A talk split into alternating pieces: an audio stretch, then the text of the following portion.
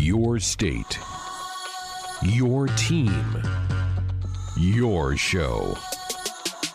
This is Sports Nightly. Ramsey gets the snap, looks left, holds, now steps up, flips a pass off to Watt. Picked off, intercepted Alex Davis. Alex Davis gets the deflected ball, picks it off. Huskers have it at the 27-yard line. Now let's check the pulse of Husker Nation with your hosts, Greg Sharp and Ben McLaughlin. Yep, we're here. Mick Steiner's here. We're told Brett Whitty's here. We're all ready to roll for another 3 hours tonight, right? Is Brett here? Believe he is, yeah. Glad he made it. Absolutely. Ready to engineer this one tonight. Keep the train on the tracks. Yep, that's an important job to have back there. We're glad you're with us here on a Friday night as we wrap up the week. No Husker football tomorrow. The Big Red with their second bye week of the 2019 season. Back in action next Saturday at home against the Wisconsin Badgers.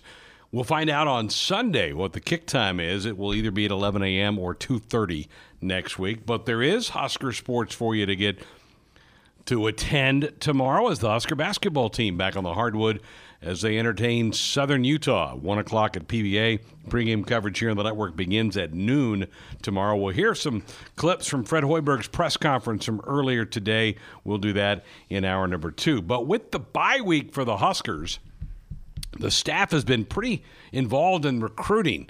There's been offers that have flown out the door this week to young men that are eligible to sign this year and even some for next year. They've gotten some offers out to some 2021 student athletes to try to start working ahead of the game a little bit. And now a lot of the staff out tonight watching high school football around the country. We do know that the head coach, Ben, was up in the Omaha area yesterday visiting several different schools up there, making the rounds, and pretty rare to have the head coach out this time of year. You know that Scott Frost is out a lot in December and January, but pretty rare. But because of the bye week and no practice yesterday, he was able to scoot out of town and go visit some folks, just get in the car and go up and see some guys in Omaha.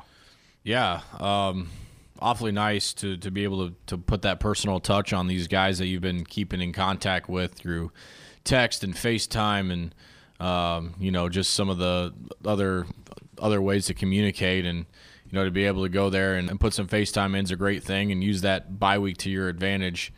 And I was thinking about this yesterday.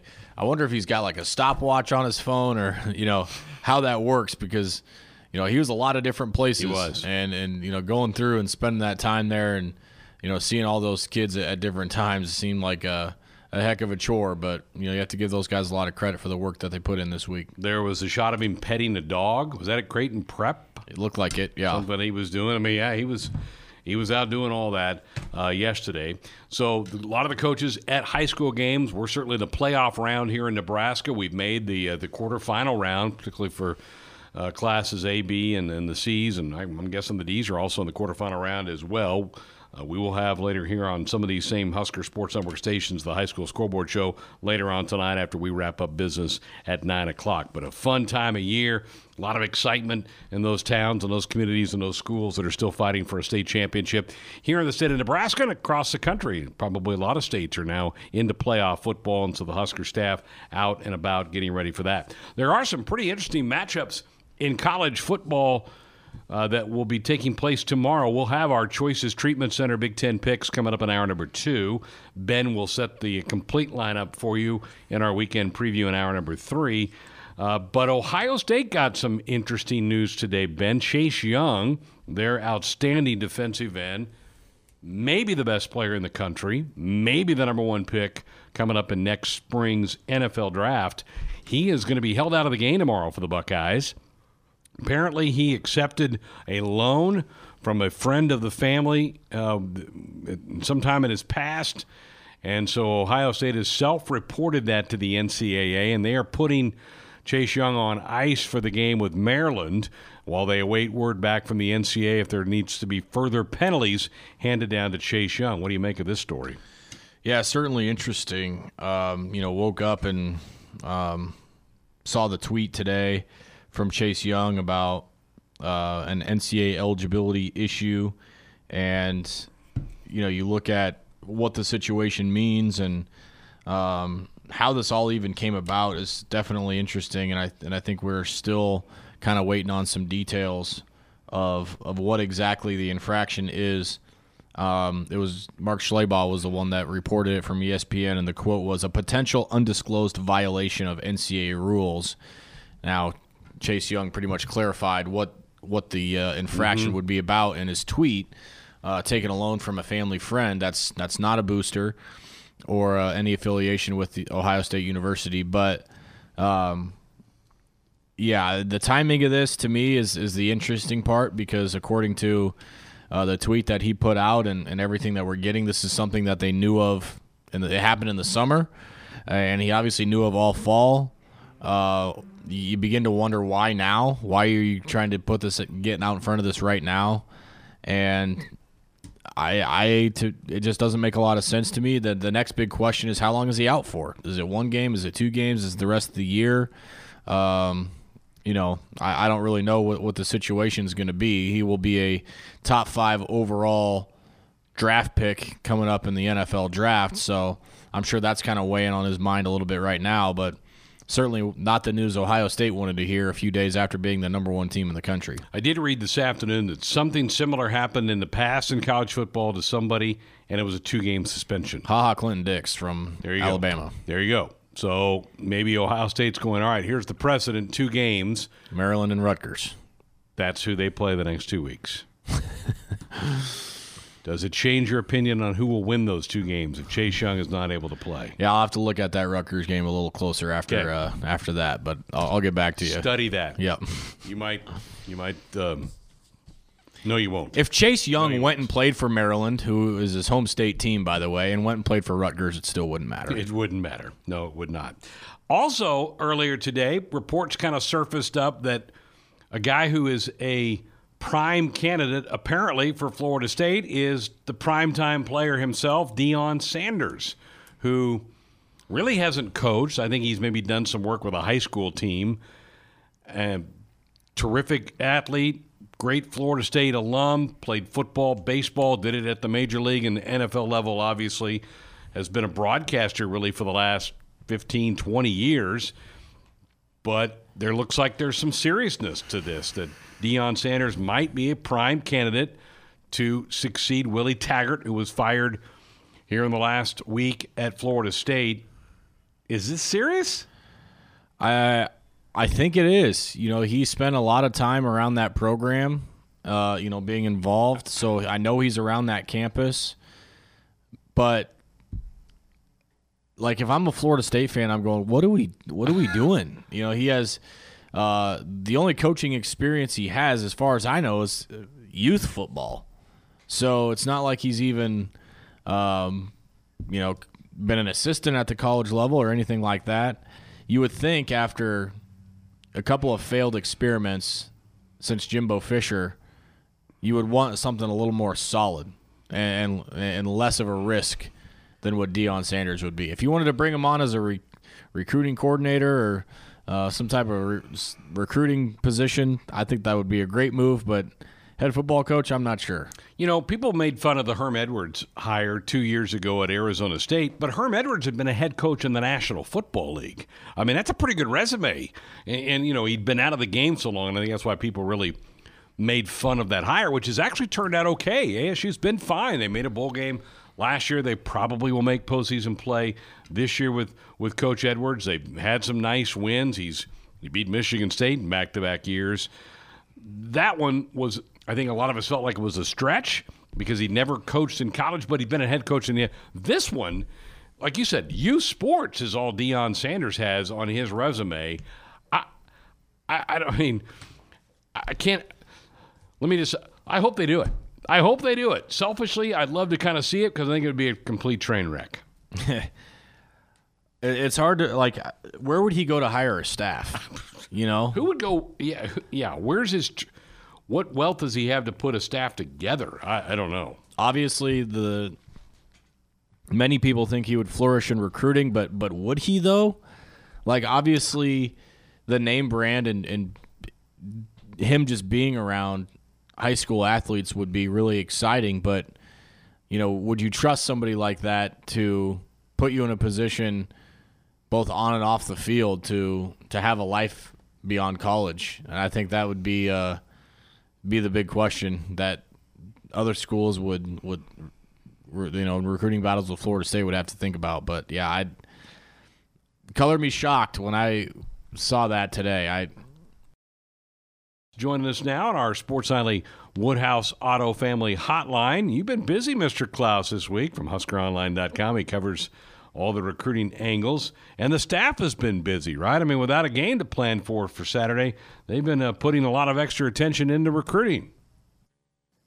Yeah, they've been really busy this week, and that's something that we anticipated, you know, and something that they don't always get to do, you know, with having two bye weeks. I think they've been able to kind of organize their efforts, and the first bye week was spent kind of checking in on their commitments for the most part, and then this bye week in particular has been spent, you know, evaluating a lot of players, a lot of high school, junior college players, and even circling back around and checking in on their high-value 2021 targets that they've already offered. So it's been really, really busy on that front, and it has resulted in a number of new offers, both to 2020 high school and JUCO guys, and even some underclassmen from really all over across the country. So they have started to kind of look toward 2021 as well, correct? Yes, they have. And for the most part, you know, I think those are really high priority guys that, you know, players that are going to become national type recruits if they haven't already. And so, you know, they obviously still have plenty to do for 2020, but I think the players that they've offered for 2021, for the most part, are guys that you want and need to kind of get in on the ground floor, or at least get in on early enough to really kind of have a chance and start to build a relationship and not get left behind in that process. Nate, you look at the 13 commits for this class, and it looks like there's a lack of linebackers, and you look at the current roster, and I don't know how much help's waiting in the wings there. How much of an emphasis are you seeing the staff put on trying to get a couple of linebackers yet in this class? Yeah, that's definitely a priority position for them as they kind of get closer to that December signing period where, you know, that's with the way things are now, that's kind of the period where 90% of recruits are signing now. And so, you know, they're creeping in on that. And I think that, they've got a handful of linebackers that they really like that have already visited. And so I think they'd really like to ultimately close in on some of those guys. But we have also seen, you know, some more junior college offers go out to some linebackers. Tyrus Wheat out of the Mississippi Junior College ranks is a player that they just offered. Jamoy Hodge out of Independence Community College. And both of those guys are intriguing because they could play outside or inside. And really, I think when you look at the roster, you know, they signed some really impressive linebackers in last year's class, but they're young. You know, the true freshmen, Nick Henrich and Jackson Hanna and Garrett Snodgrass and even Luke Reimer, the walk-on, you know, those guys have been, I think, impressive, but they're still young. And so I think that they ultimately would like to kind of sprinkle in some more seasoned players there from the junior college ranks to kind of help that process, especially when you look at, you know, you're going to be losing a guy like Muhammad Barry there. So, yeah, definitely the linebacker position is one that they're kind of all hands on deck. You know, we're seeing Barrett Rude, Javon DeWitt, Ryan Held, you know, a lot of other coaches that are all kind of helping out and recruiting some of those linebackers right now. Update us, Nate, on the wide receiver position for this 2020 class. I know they have a couple of commits in that position. Are they done, or do you think they'll add a couple of more wide receivers? Yeah, definitely. I think we're going to see them add at least two more wide receivers to this class. Obviously, already have Xavier Betts, the dynamic playmaker out of Bellevue West, you know, who's a top 100 prospect regardless of position in the country. And then you've got Will Nixon out of Waco Midway High School, who's having a terrific senior year as well. But I think they would like to add at least two more, you know, with the departure of Miles Jones, depending on how the numbers shake out, maybe even three more in this class. But from what I'm seeing, you know, it seems like size is definitely a priority, and maybe even a junior college wide receiver that's got some height and a bigger build to them is definitely a priority. Omar Manning out of Kilgore Junior College in Texas, 6'3", 6'4", about 220 pounds. He has been a top priority for them and kind of remains so right now. They just offered Xavier Hutchinson out of Blinn Junior College in Texas too, who's 6'3", 200 pounds. Is an impressive athlete. He's a guy who can stretch the field, but also kind of win those 50-50 balls on the outside too. And that's kind of what they're missing this year. I think that's something that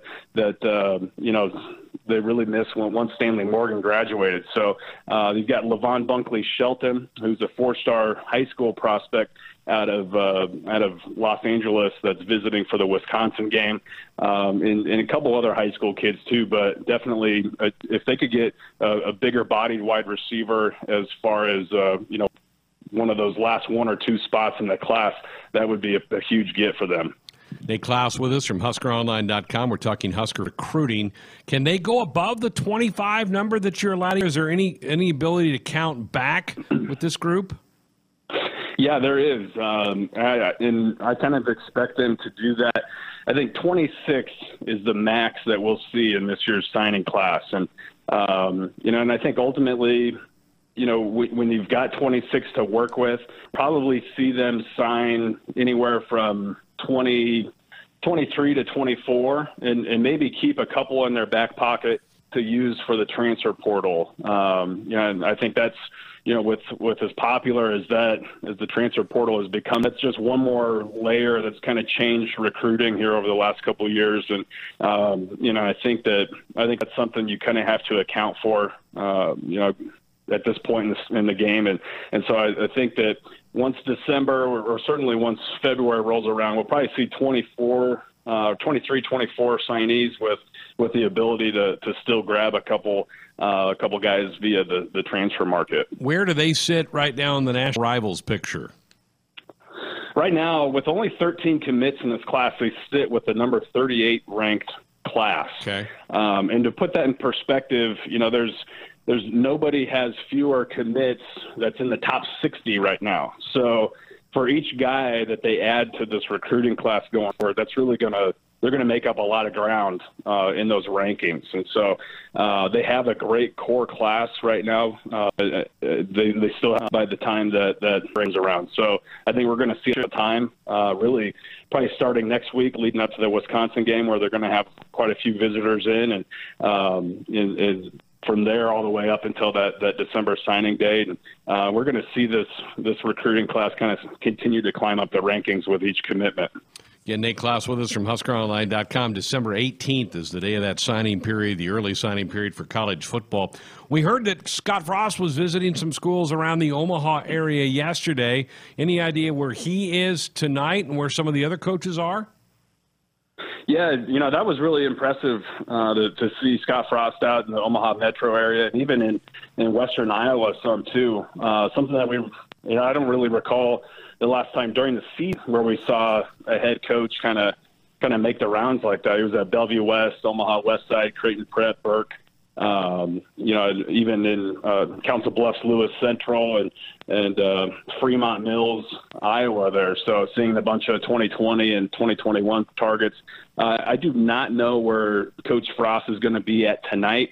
It's starting to get to the point now where you only get so many in-person evaluations during the season, and when you have two bye weeks, if you do it right, you're certainly going to use all those evaluations. So I'm not sure if they still have some evaluations in their back pocket to use for Coach Frost being out tonight or not. But I'm sure if he is out and about, we're definitely going to hear about it. All right. How about any idea where some of the other guys are? Yeah, Javon DeWitt is in Florida, in South Florida. Tony Tuioti has been really from all over the country. I think that he's made his way out west where he started on the East Coast earlier this week. Ryan Held has been down in the South. I think that he's in Texas tonight. And so, those are just a couple of the coaches. I think Travis Fisher is also in South Florida as well. So those are a handful of coaches where we know where they're at right now. Very good. All right, Nate, we appreciate it. It's been a while since we've had you on, but I know this busy time for you as we get closer to December 18th, and obviously a busy week for the Husker staff, because without having to worry about a game plan, they certainly could dive a lot deeper into the recruiting pool. We appreciate it. We'll certainly be tapping on you a few more times before we get to December 18th. All right, sounds good, Greg. Thank you. Pretty rough opener for Fred Hoiberg's guys. Get beat by UC Riverside the other night at Pinnacle Bank Arena. It was just, the ball was not going in the basket on Tuesday night. No, sometimes it's that easy, right? That's what it comes down to, is if the ball's going in, you got a chance to win. If it's not, it's not. But there are plenty of more issues with the team in that first game. Coach Hoiberg got immediate availability today, and of course, one of the first questions asked was how his team responded this week following the loss. I thought we had a couple good days of work. I had a long meeting with the players yesterday just about some things that I felt needed to be cleaned up, and I thought we responded and came out on the court and did some good things.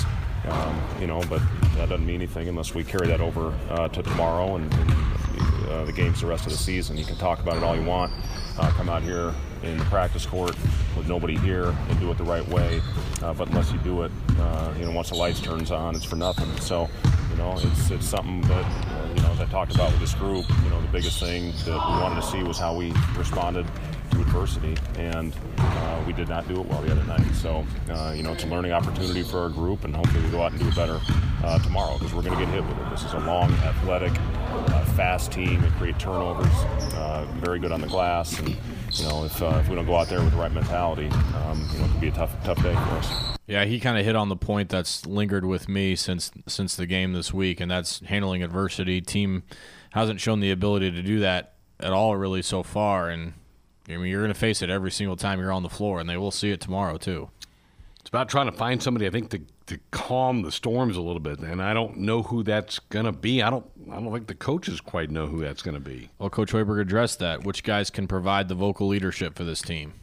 I think we need to do it by committee. Hanif has been there. He's played in the NCAA tournament, the only guy on this active roster that's done that. Derek Walker is the other player that did it with Tennessee the last couple of years. So, everybody's got to step up and do their part. And, there's got to be tough conversations within your team, and you got to handle it the right way.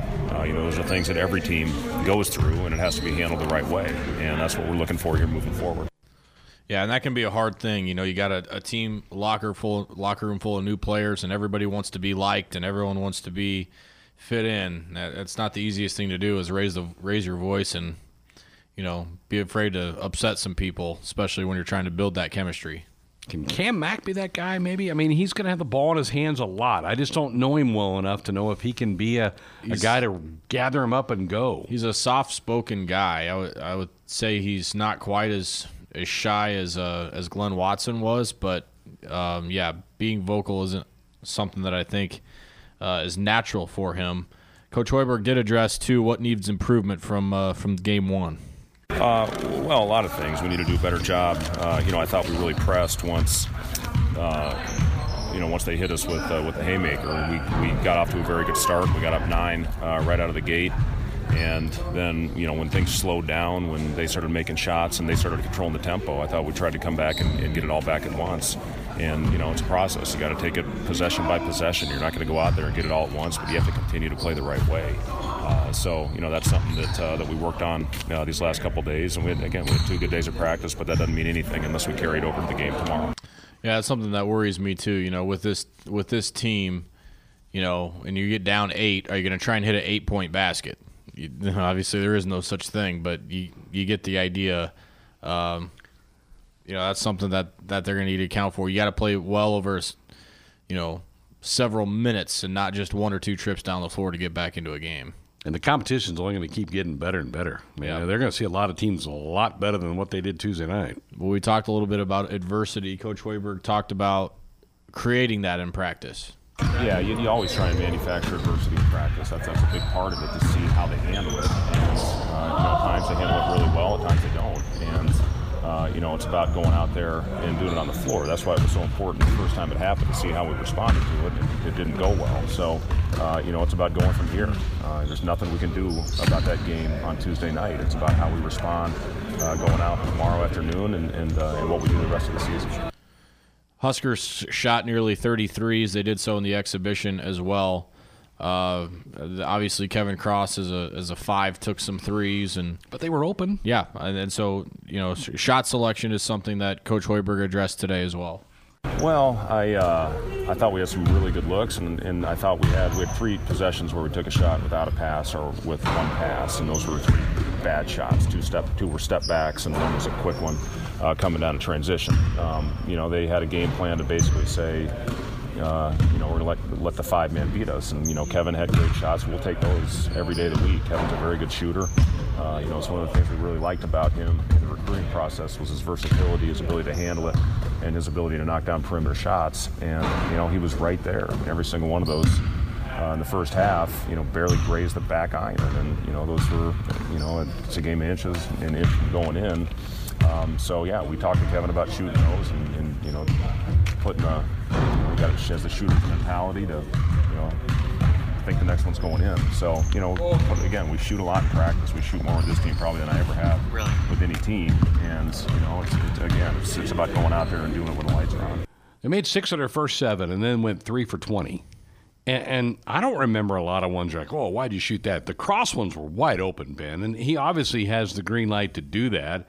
You make a couple of those, and that game probably is different when it gets all said and done. Yeah, he does have the ability to knock down that shot. Well, a couple of new parts of this. You talked about one already, Cam Mack, the other Gervais Green, junior college players for the Huskers in the program and making that transition over to Division I and very soon in the Big Ten Conference. How has that transition gone? Here's head coach.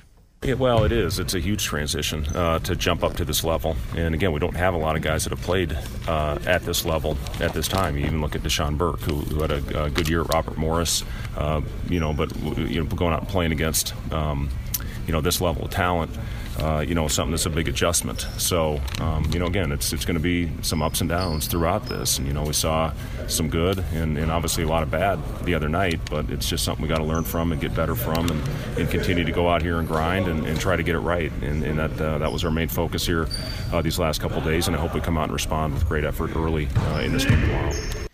And the team that they're going to have to do that against is Southern Utah, and that's a team that is very long, very athletic, very quick.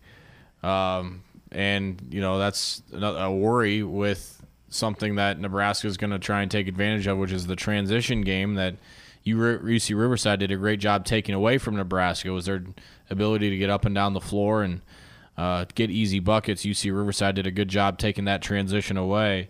Will that transition game be successful against a team like Southern Utah? Here's Fred Hoiberg. Well, we'll see. We'll see how it goes. You got to get the rebound first. These guys are really long and athletic, and they go. They go after it. And if we don't have a conscious effort to hit a body and keep them off the glass, we're not going to be able to get out in transition. It's kind of what happened the other night. Early on, we were getting stops, we were getting deflections. We got our transition game going, and then they slowed down. They dictated tempo, and we struggled to get anything in the open court the rest of the game. This is a good team. It's a well-coached team, and we need to come out with great energy early. And if we don't, they're gonna slap us in the face.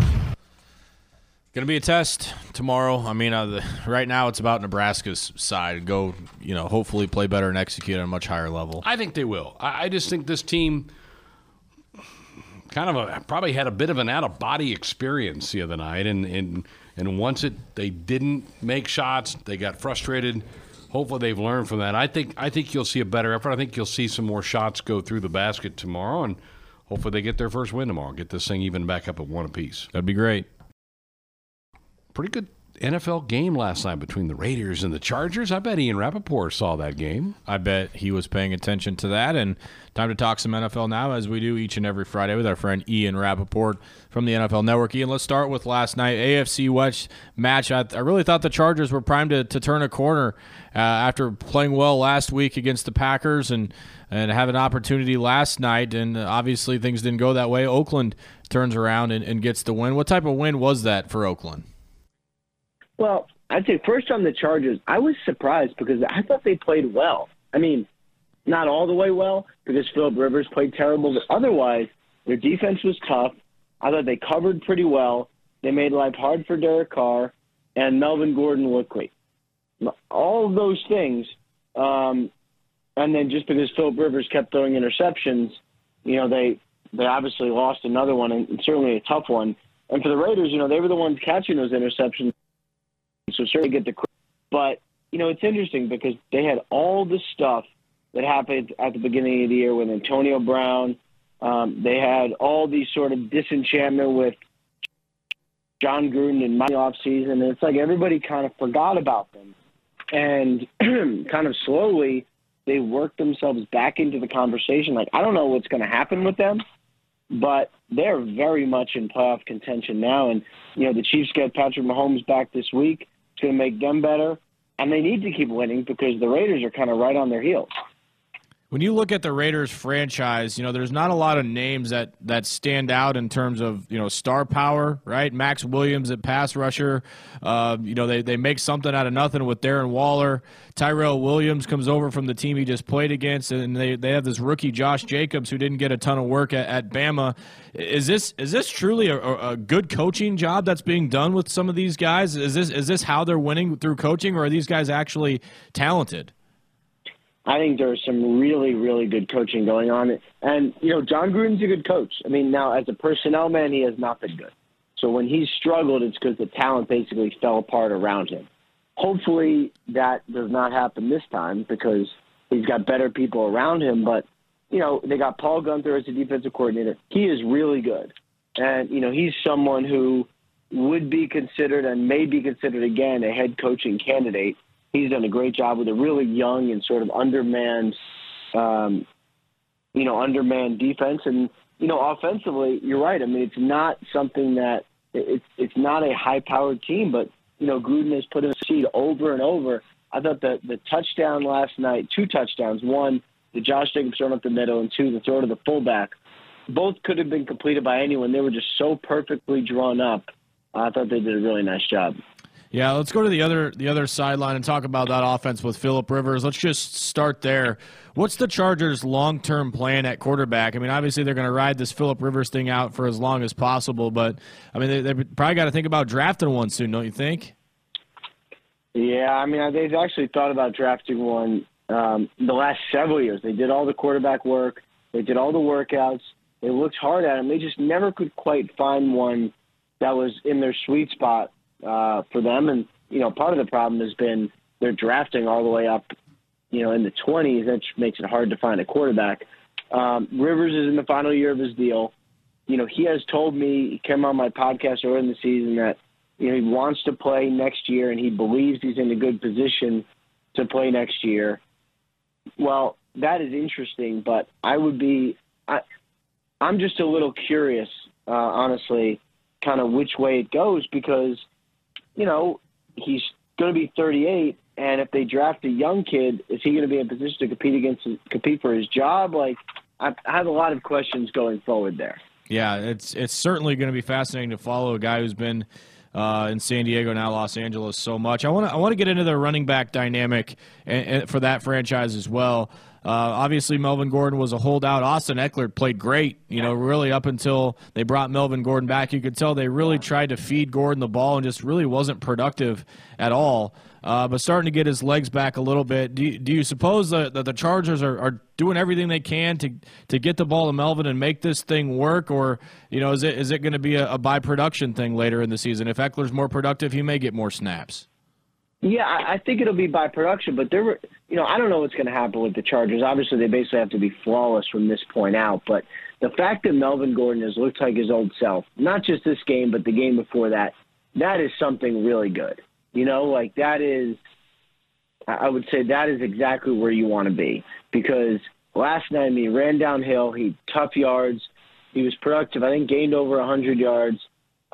You know, he is your starting running back for a reason. I think Eckler came in and performed awesome, but you know, Melvin is the starter, and I think he probably showed that last night. Yeah, and we'll continue to monitor that as well. Well, you stick in the AFC West. You mentioned it, Patrick Mahomes. Sounds like he's good to roll this week. You know, what from that situation that you've been able to gather. You know, and you know, you've seen Matt Moore hadn't played bad the last few weeks, but the dynamic that he brings to the Chiefs, and you know, what are just, you know, the people that you talk to in the Kansas City office, you know, with surrounding Patrick Mahomes and coming back from this injury, what that could do for this franchise, but at the same time, Andy Reid as well. Well, I think the great thing about Patrick Mahomes, first of all, is that when he went out, they went 1-1. You know, it's not like they lit the world on fire, but they won a game.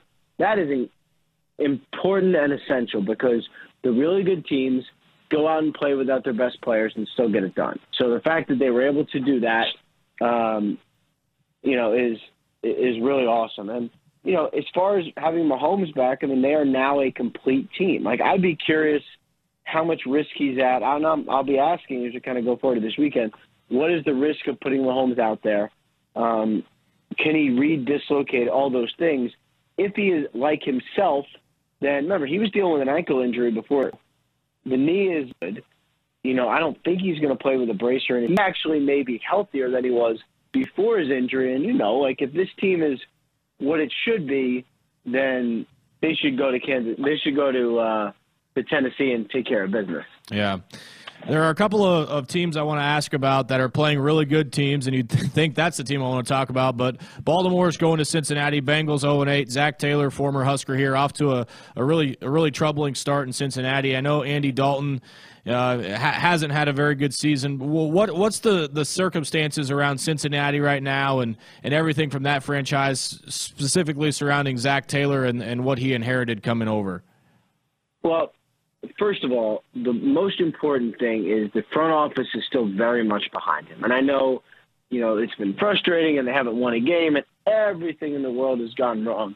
They still believe in Zach Taylor as their coach of the future. So even though the results haven't been what you wanted, you know, I don't get the sense that anyone is bailing on him. They do not have a lot of talent. That is just a fact. And, you know, it's tough. They haven't had their starting left tackle, who, you know, was their first rounder, and Jonah Williams. They haven't had A.J. Green the whole season. Joe Mixon's been in and out of the lineup. They've had, you know, lost their other left tackle, Cordy Glenn. I mean, it is just unbelievable and incredible how many injuries they've had. And, you know, at the end of the day, if they are going to draft a quarterback in the draft, this is where you want to be, because they'll probably end up in the top three. As long as they can just hang on and build, you know, they're a team that could be something for the future. It's just, you know, going through the actual process, it sucks. It's very difficult to lose like this, I'll tell you that. Yeah. And then the other team I wanted to bring up to you is Atlanta. What's going on with the Falcons? Well, nothing good. I mean, and sort of the same thing as the Bengals, except without the, you know, sort of without the vote of confidence from the front office, because, you know, there's not a reason to be. I mean, Thomas Dimitroff has been in charge for a long time. They don't have a lot of talent. They lose a couple of guys from injury, and it's like the whole thing collapses. Obviously, you know, not what you want to happen. And, you know, then I think Dan Quinn's status is very, very tenuous. And so, you know, he shuffled around some coaches before the game this week. Okay, like, we'll see if that, you know, who knows. But if they lose to the Saints, we're going to do the same thing again, where we just wonder about his job status. And I just, at this point, you know, the only reason to kind of delay it is if you want to move on from everyone at the end of the season. It's really the only thing I can come up with. Yeah, and then the Saints are nearly a 2-touchdown favorite. Ian, we'll let you go with this. Yeah. You reported earlier, we usually talk NFL with you, but dipping into the college ranks, Deion Sanders, a guy that, you know, is around and does work with the NFL Network, rumored to be a candidate for the Florida State job. What can you tell us there? Yeah, I mean, that is my understanding, that he is a candidate for the Florida State head coaching job. You know, we'll see which way it goes. He's been involved with the program for a long time. He has, you know, kind of kept his foot in it. He knows all the people there. He has coached on the youth level for some time. Obviously not the same, but he has coached. I think as a recruiter, he'd be incredible. Everybody loves Dion, and certainly he can get in the living room of any kid he would want to get into. And, you know, he'd have to hire good coaches, but it would certainly bring a buzz to Florida State. I would tell you that. I don't know what's going to happen, but it has quickly become the most interesting head coaching job available right now. Yeah, there's no doubt about it. It'll be interesting to follow that and see how that falls through. Ian Rappaport, the NFL Network and NFL.com. Ian, we always appreciate it, man. Thank you so much for the time, and look forward to talking to you again next week. Thank you. All right, good stuff. Thanks for having me, as always. Husker Nation, Ben, certainly has been proud over the years of the marvelous work Gary Pepin's done with track and field. A lot of championships, both in the indoor and outdoor variety. Probably volleyball would be right there, but volleyball on the national scene would be bigger. But just as far as winning Big Ten titles since we joined this league, probably track and field outdoor.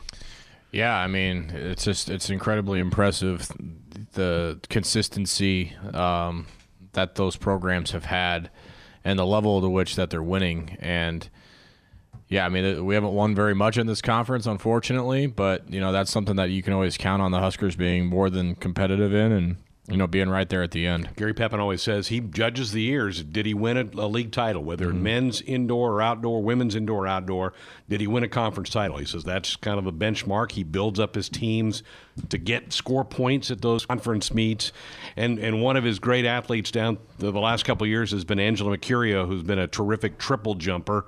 And she got an amazing honor a couple of weeks ago. She was named the 2019 NCAA Woman of the Year. What a great athlete, but just as impressive with what she did off the field earlier today. Terrific video, just her kind of narrating her success at Nebraska, what Nebraska meant to her, and some of the things that she did off the track while she was in Lincoln. Let's listen. Hi, my name is Angela Mercurio. I went to the University of Nebraska-Lincoln. I ran track, and I studied biochemistry and women's and gender studies. To me, Nebraska is the first place that I found myself in a way, because I was 18, I left home, my mom dropped me off and turned around and went back to Canada. So even though I didn't expect to ever be in Nebraska, it turned out to be exactly where I needed to be. I really love chemistry, it just makes sense to me, and then the application of it in biology was just even more interesting. With women's and gender studies, I added it later in my education because to me it explained a lot of things about myself. Wellness is about your whole life, and you take in other parts of your identity, parts of how you grew up, how you interact with the world, and that's going to incorporate into how healthy you are and how well you are. So right now I'm working at the Hospital for Special Surgery, and I'm working with the Women's Sports Medicine Department, and I'm hoping to first just specialize in women's health in some aspect, maybe sometime in the future pursue a sport-specific field. The recognitions that meant the most to me at Nebraska were my academic All-American honors. Just knowing I had done that was very meaningful for me.